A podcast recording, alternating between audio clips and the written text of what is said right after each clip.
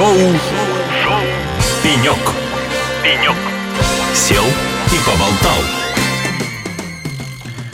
Добрый день, дорогие друзья. На радио «Эхо Лосей» шоу «Пенек». И с вами я, его ведущий Алексей Рудым. Сегодня у нас уже такая серия эфиров в преддверии ЦИПРа 2022. Он скоро, он все ближе и ближе. С 30 мая начнется ЦИПР Техвик. Так что впереди у нас очень много интересного. В эфире у нас очень много интересных гостей, разнообразных гостей. В общем, скучно точно не будет. Ну и естественно, естественно, друзья, приезжайте на ЦИПР с 1 по 3 июня. А, собственно, на мой взгляд, уже одна такая из главных IT-конференций, которые проходят в России. Ну что же, а у нас очень интересный гость Надежда Сурова, руководитель проекта «Искусственный интеллект» в университете 2035. Надежда, добрый день. Добрый день, Алексей. Я счастлив быть сегодня вместе с вами. А мы как счастливы, вы себе не представляете.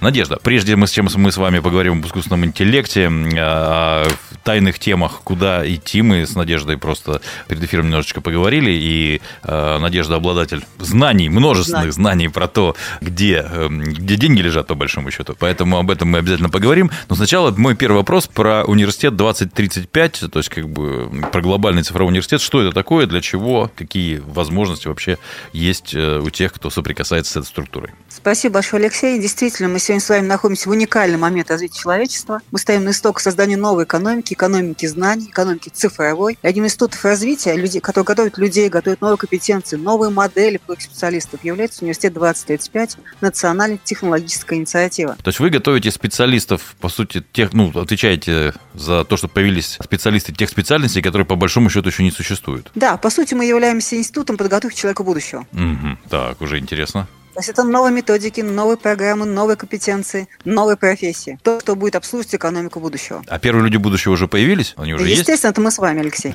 Я еще нет. Я, точно, я вот, поверьте мне, точно где-то застрял еще в другой эре. Нет, ну судя по тому, как развивается бешеные темпы вашей компании, вы находитесь уже вместе с нами. Спасибо. Так, что же там с университетом? Я вас перебил. Как бы куда двигается, что он делает, для чего делает? Я думаю, все-таки мы немножко откатимся назад. На самом деле дадим какое-то общее понятие, что же такое цифровая экономика. Действительно. Угу. На самом деле для нас это очень простое есть понимание, что это такое. Это новые технологии цифровые, такие как блокчейн, биг data, большие данные, квантовые технологии, промышленный интернет, IoT, робототехника, VRT и многое другое. На втором моменте это совершенно новый материал, то, что не было никогда такие как искусственная кожа или жидкое стекло. И вот эти, самые важные, это совершенно новая система управления. Управление государством как платформой, как сервисом. Совершенно новая методология, новая психология развития человечества. И именно вот этим занимается университет. Это новые, повторюсь, модели, новые методики оценки существующих компетенций и совершенно новые профессии. А вы считаете, что государство уже готово стать теми самыми платформами, да, и теми самыми там, сервисами? То есть, как... Государство уже стало этим сервисом, видите госуслуги, это один из уникальнейших механизмов, на самом деле, появления государственными услугами. Сейчас вернулись из ИОАЭ, Дубая, мы видим, как работает там. И Российская Федерация для меня это топ-1 по развитию IT управления системами. Ну, здесь я с вами не могу не согласиться. Даже если мы говорим о банковской сфере там, и так далее. Это лучший финтех, это лучший да, гостех. Да, это да, да, так. да. Это тут, тут даже спорить не буду. Я думаю, что многие сейчас прочувствовали, каково это поработать с банками других стран, Но мы действительно гордимся нашей страной, потому что мы видим, что на самом деле одна третья кода – это российский код. Когда код, я вижу, что это писали мы. Да, да, там есть почерк. Когда я приезжаю в самую отдаленную деревню Мексики, я захожу на кассу и вижу флешки Касперского. Это в самом деле так. Так, ну что же, мне кажется, количество патриотов резко возросло. Теперь давайте поговорим тогда хорошо про искусственный интеллект. Итак, вы занимаетесь искусственным интеллектом, правильно я понимаю? Том числе. Как далеко мы на сегодняшний день продвинулись в искусственном интеллекте? Вот что он уже там умеет осмысливать? Ну, во-первых, надо понять, что такое искусственный интеллект. Мы понимаем, что сейчас искусственный интеллект, скажем честно, нет. Угу. Есть машинный ленинг, машинное обучение. То есть мы находимся на самом этапе, не мы, не мы как страна, а мы как человечество. Угу. Мы находимся на первом этапе становления искусственного интеллекта. Когда искусственный интеллект сможет создавать сам себя, тогда будет искусственный интеллект. Пока нам до этого, конечно, далеко. У нас есть неплохие разработки, в частности, в России по искусственному интеллекту. Но мы пока это просто машин ленинг. Ну, то есть под э, машинным обучением мы понимаем просто возможность э, вылавливать по, как бы повторяющиеся операции, да, развиваться на теме... На, это повышение на, качества да. жизни, повышение качества работы угу. человека. Это условно искусственный взгляд, искусственный вид распознавания данных, распознавание быстрых текстов, mm. транскрибация быстрых документов. Это пока помощник человеку, существенно повышая его эффективность. Очень многие боятся искусственного интеллекта. На самом деле это огромные возможности, это увеличение вашей эффективности, снижение вашей трудоемкости. Снижение вашей себестоимости вашего бизнеса, когда за вас, по сути, работает машина. Угу. Ну и а, сегодня уже можно брать на работу машину? Уже хотя бы Обязательно даже части? нужно брать машину. Так. Более того, у нас готова нормативная база для этого. Как вы знаете, беспилотники уже ездят в трех субъектах Российской Федерации. И поверьте мне, количество проблем, то создают беспилотники, в десятки раз меньше, чем стоит обычный водитель машин. А как, вот, кстати, хороший вопрос вы затронули. Вот одна из проблем, которая фигурирует, когда речь идет о беспилотных автомобилях, претензии-то, в общем-то, не к беспилотным автомобилям самим по себе, потому что сам по себе беспилотный автомобиль, ну, по большому счету, безопасен, да, но когда его включают, и когда он э, работает в чистой такой же цифровой среде, да, где остальные автомобили тоже беспилотные, они между собой прекрасно взаимодействуют, там, находят правильные маршруты, не допускают соприкосновений там и так далее. Когда речь идет о человеке, да, когда мы берем вот этот искусственный интеллект и запускаем его в пространство, где доминирует человек. Что происходит? Всего движение, потому что он снижает ошибки простых водителей. Ну, как он снижает? То, есть агрессивный водитель, который машин, едет. Он успевает быстрее среагировать на движение машины около себя. То есть сейчас уже это так? Маршрут. То есть он, он Конечно, уже... он, он отвлекается на телефоны, он не поет какие-то песни. Это зря, вот музыки, музыки, может, не хватало. За секунду высчитывает оптимальный маршрут. Он думает о вашей безопасности, и он никого вас не обсчитывает. Ну, то есть вы хотите сказать, что сегодня искусственный интеллект уже справляется там, с человеческой агрессией, допустим, водительской. Там, он способен а, избежать столкновения да, в агрессивной там, а, среде. Он намного быстрее нас, он намного эффективнее нас.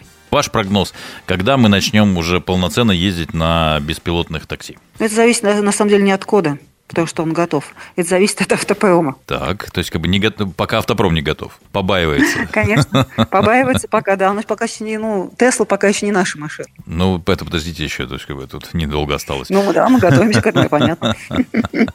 Ну, то есть, а наши производители пока вот с искусственным интеллектом... Наши IT-разработчики пока сделали все, потому что беспилотники ездят везде. А что Но нужно? помимо беспилотника, надо понимать, что беспилот это же не только машина, не угу. только код. Это еще и безопасное движение в целом по городу. Это нахождение датчиков, дорожное регулированное движение. Это в целом есть замечательная вещь, называется ведомственный проект «Умный город». Вот угу. именно там заложены умные датчики, умные дороги. То есть необходимость создания инфраструктуры под беспилотники – это тоже очень важный момент. А мы где-то сейчас... Вся экономика уже... это, это явление системное. И угу. невозможно сделать один код в одном направлении, сделать какие-то прорывные технологии, не спустив общую инфраструктуру. И вот чем интересна Россия, это, по сути, уникальная страна, которая вкладывает именно в инфраструктуру развития государства, тем самым давая классную базовую возможности для любой IT-разработки. Угу. По сути, мы создали такую большую силиконовую долину в, в рамках России. Так, Потому что вы... ни одна страна настолько много не финансирует именно политику, сопряженную с созданием инфраструктур а это очень важно. Вы уже перескочили через два вопроса. У меня были запланированы вопросы. Вы уже отвечаете на те, которые еще даже не задал. Я чувствую, я, я чувствую, вам помогает искусственный интеллект. Где-то рядом с вами, я смотрю, стоит маленький, пока еще несовершенный интеллектуальный подросток, то есть как бы и помогает вам угадывать мои вопросы. Хорошо. Есть такая теория, ну как бы я слышал такое мнение, да, что с искусственным интеллектом вообще есть очень много проблем, одна из которых, чей интеллект мы создаем. Чей это интеллект? Все-таки интеллект мужчины, интеллект женщины, интеллект э, разных людей, они между собой отличаются. Вот когда мы говорим об искусственном интеллекте, чей же интеллект в итоге должен быть создан, на ваш взгляд? Вы знаете, это на самом деле самый важный вопрос вообще в развитии IT-индустрии. Потому что действительно, чей интеллект и даже на уровне национальности будет заложен, тот, по сути, будет правлять миром. Я поясню. Есть понимание смарт-контрактов, самоисполняемые контракты на блокчейне. Есть uh-huh. понятие DAO, децентрализованной автономной организации. Это вне государственной сетевые организации людей из разных стран, разных uh-huh. языков побеждены единые блокчейн-платформы и единой, по сути, токенизации, единой, единой валютой. И там находятся смарт-контракты. Вот кто пишет смарт-контракт, чья идеология, чья мораль, чья этика заложена, тот, по сути, управляет системой. И здесь очень важно, что это были на самом деле мы. Существует уже четыре типа искусственного интеллекта, и в том mm-hmm. числе есть кодекс искусственного интеллекта, был создан альянсом по искусственному интеллекту. Туда вошли крупнейшие компании Российской Федерации, которые имеют к этому отношение, такие как Яндекс, МТС, Альфа, РЖД.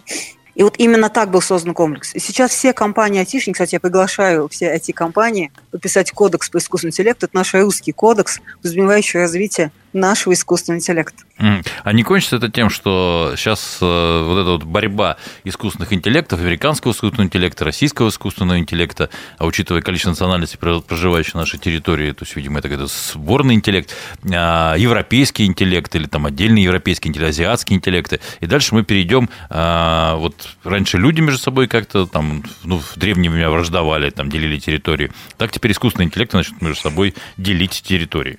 Это возможно тогда, когда когда будет сильный искусственный интеллект. Нам до этого от 100 лет. Ну, вот это от 100 лет мы действительно дошлифуем искусственный интеллект. Первый, первый, кто станет наиболее сильным искусственным интеллектом, действительно будет управлять миром. Он подавит остальные искусственные интеллекты. Будет интелли... Нет, интеллектуальное слово, рабство. Слово консенсус, на самом деле. Ты знаете, как в том анекдоте, знаешь ты о законах физики, не знаешь законы физики, когда ты садишься в ванну, он тебя действует. Так же и здесь будет. Главное слово консенсус. Ты умеешь создавать и договариваться. Конечно, будет первым, он завоюет все, да. Ну, то есть, э, все-таки первый искусственный интеллект, он подавит остальные. Остальные будут ну, интеллектуальными ну, рабами. То есть, он я, не будет я, рабами, но по свое место в ячейке этой экосистемы. ну, как он подавит, он их там начнет эксплуатировать. Где-то мы все это видели уже. Как-то история... Искусственный интеллект – это не Skynet. Я понимаю, к чему сейчас будет медленно подводить, но это вовсе абсолютно не так. Это просто система для увеличения эффективности человека. Вы же тоже, наверное, когда-то пользуетесь Фейсбуком. Вы же не думали, что Facebook поглотил вас? Нет. Нет, Facebook снижал мою эффективность. Он одно... создали сами по себе. Facebook точно снижал мою эффективность, это однозначно. На самом деле, Facebook повышал эффективность, потому что тогда ICF узнали вообще все, на самом деле, потому что читали вас. Вы просто не оцените количество капитализации, которое сделал для вас сервис социальных сетей. Потому что люди не видят зачастую вас. Вы слишком мало количество людей успеваете пообщаться, тысяч человек но смотрит, читает вас миллион. Вы слишком хорошо думаете, но нам приятно. Хорошо. Я не читала вас. А, Последние два года. Я так чувствую, вот, вот где Facebook нам помог. Ну, не только Facebook.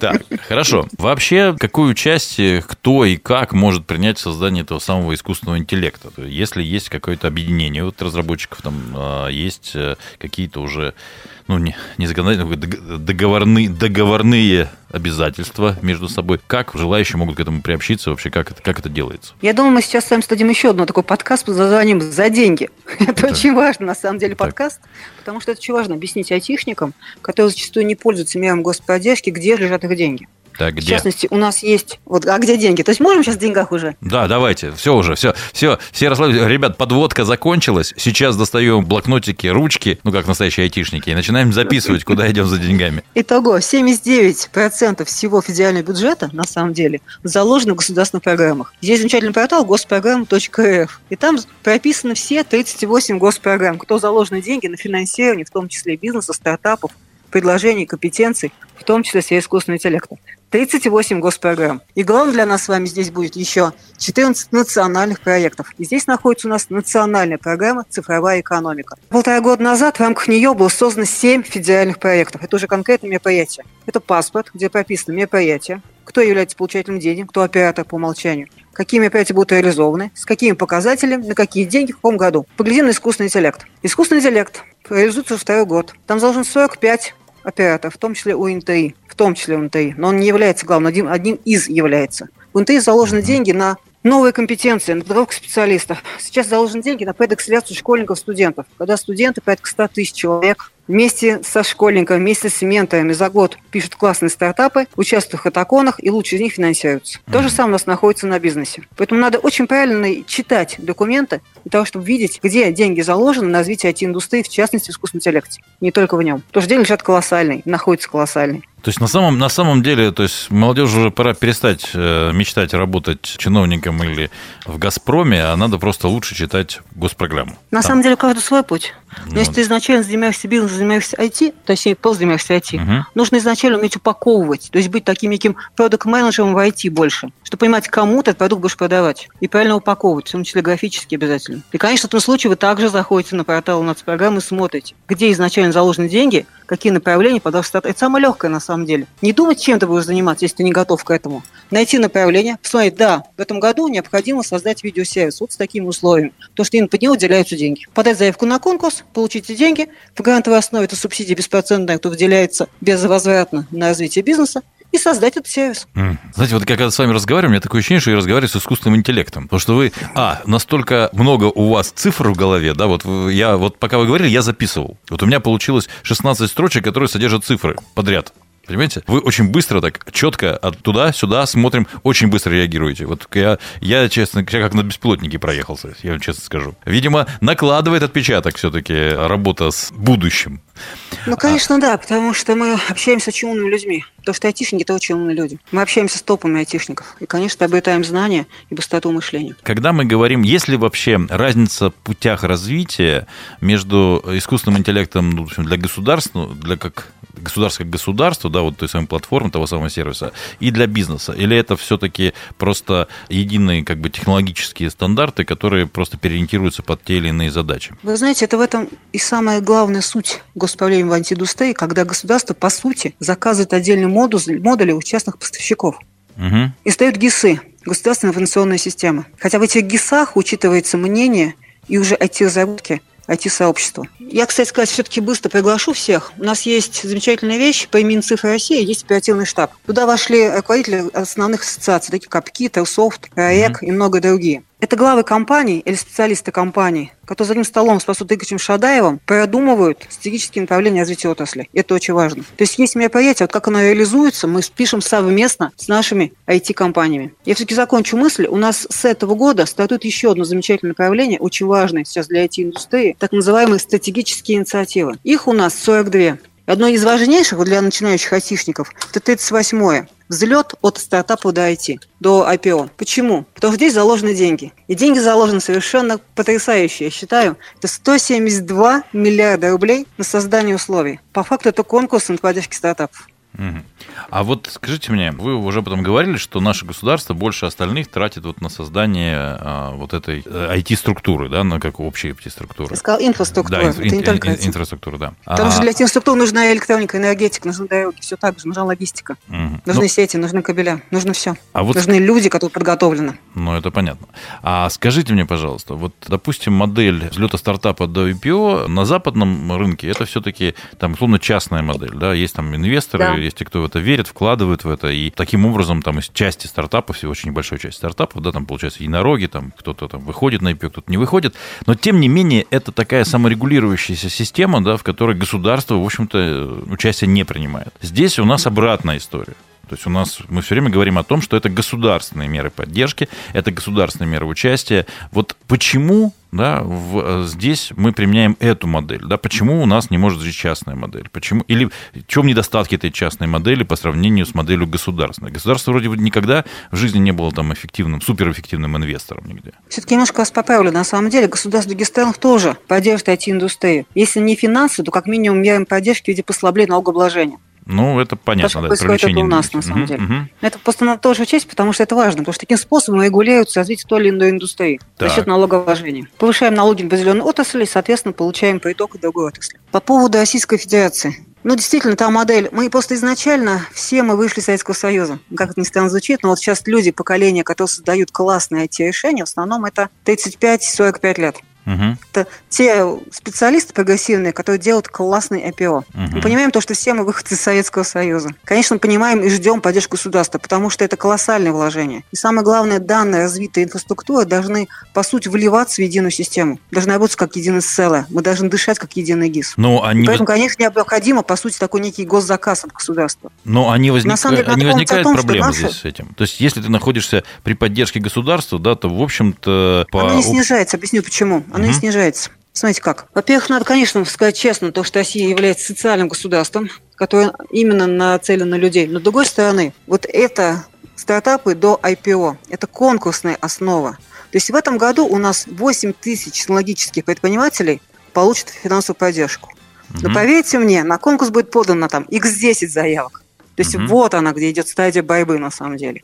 И в конкурсную комиссию заходят именно такие гиганты IT-индустрии, которые знают эту отрасль. Ну, вот хот... они, ну, настоящие конкурентные условия. Ну, это конкурентные условия на получение поддержки, да? А вот, допустим, да. что происходит дальше? Вот у меня был опыт общения с различными стартапами, которые жили вот при той самой государственной такой вот государственной инвестиции, государственной поддержки. Там часть из них превратилась в то, что это стали компании, которые просто писали отчеты раз в год, да, то есть движение реального какого-то, движение э, развития, вот его просто не было. Вот как, Там как, здесь, как, здесь, как здесь? Правильно, система финансирования. Получали всю сумму гранта изначально, реализовывали. Не было жесткой отчетности, не было позиции точки KPI. А, вот как, не было. А, кто, а кто оценивает, что стартап двигается куда надо? Когда это частный набор частных инвесторов, да, там, понимающих в рынке, ловящих там отдельные направления рынка, понятно. Когда это государство, как оно оценивает эффективность движения? Ну, потому что у нас есть замечательный оператор данного направления, который отслеживает движение TRFIT эксперты которых постоянно мониторят, в случае чего они либо не доплачивают, либо понижают, либо делают штрафные санкции, либо строгают договор. Ну, то есть... Вот даже у нас изначально есть угу. субсидии на обучение. На обучение ежегодно стали 3,5-3,2 миллиарда рублей. В этом году мы обучаем 72 тысячи человек. Вот оно, по сути, подушевое финансирование. Обучаем мы не сами, мы даем, по сути, заказ, передаем крупнейшим провайдерам. Угу. На этапе конкурсного отбора нам дают заявки как вузы, так и частные компании. Условно, у нас Иннополис, Бауманка, ИТМО ведет занятия, Плехановский университет. Есть частные компании, типа Нетология, Скифакты и прочее. Они идут на равных условиях. То, что мы платим по душевой за каждого студента. Они должны доучить его до конца, дать нам отчетность, показать рефлексию, то бишь мнение студента об обучении – только в этом случае мы оплачиваем. И, конечно, бьется за качество. Или за отчетность. За качество, потому что это мнение студента. Мнение студента имеет часовой след на нашей платформе, который невозможно подделать. Угу. Хорошо. Ну что ж, у нас время подходит к концу. Давайте с вами тогда обсудим еще один вопрос. Вы как бы частично на него уже даже ответили за время нашей беседы. Возвращаясь к России, возвращаясь как к государству, возвращаясь к айтишникам, под айтишниками мы понимаем там разработчиков различных, идейных людей, которые способны создавать продукты. На ваш взгляд, почему они должны выбирать Россию, когда у них, в общем-то, весь мир перед глазами, да, почему они должны делать это в России? Почему им выгодно запускать свои проекты в России? Ну, сейчас как никогда им это выгодно. Во-первых, потому что основные вендоры компании уходят с российского рынка, остаются ниши. Создается уже четвертый пакет, выходит мер поддержки. У нас есть уже три пакета предложений. Это и всевозможные гранты, выделяемые на стартапы. Это подготовка специалистов для ниже. Это и налогопослабление вплоть до нуля как вы знаете. Это и освобождение от армии сотрудников. Но самое главное не это. Самое главное, в России есть фундаментальная школа подготовки специалистов. И даже люди, которые выезжают с этой компании за рубежом, все равно пользуются услугами российских айтишников и наших специалистов. Им на России сейчас вкладывают безумные деньги, я сейчас вам назвала эту сумму, именно на подготовку специалистов в сфере IT. Но, а, по сути... Потому так... самое главное угу. для бизнеса – это люди – ну, согласен, но фокусироваться тогда бизнесу непосредственно надо все равно на глобальном рынке, не только на российском, потому что все равно он интереснее. Нет, да, он обязательно. Больше. Самый важный момент, чтобы российская компания действительно выходила, интегрировалась на международные рынки. К сожалению, в настоящий момент у нас только 1% российского софта находится на международке. Это действительно очень мало. Наша задача – создать такие компании, как Facebook, но российские. Вот наша цель. Естественно, чтобы российский код был всегда и везде. Ну что же, друзья, на шоу «Пенек» у нас сегодня была замечательная гостья Надежда Сурова, руководитель проекта «Искусственный интеллект» в университете 2035. Мы замечательно побеседовали и про искусственный интеллект, и про будущее российских айтишников, и про то, что самое главное, где деньги лежат. Надежда, огромное вам спасибо за интересный разговор. Я думаю, что многие наши слушатели узнали крайне много всего нового за наш, достаточно, нашу короткую беседу. И я очень надеюсь, что мы не последний раз с вами общаемся и сделаем с вами что-то совместное. Алексей, я очень надеюсь на какой-то классный подкаст, где мы будем постоянно, потихонечку рассказывать все возможные методы финансирования и поддержки новых IT-решений в России. Ну что же, нам есть над, чем подумать. Спасибо большое. Итак, друзья, это было шоу «Пенек». С вами был я, его ведущий Алексей Рудым. Оставайтесь на нашей волне. У нас впереди много прекрасной музыки, интересных людей и очень много и спорных, и неспорных тем. Шоу Пенек. Пенек. Сел и поболтал.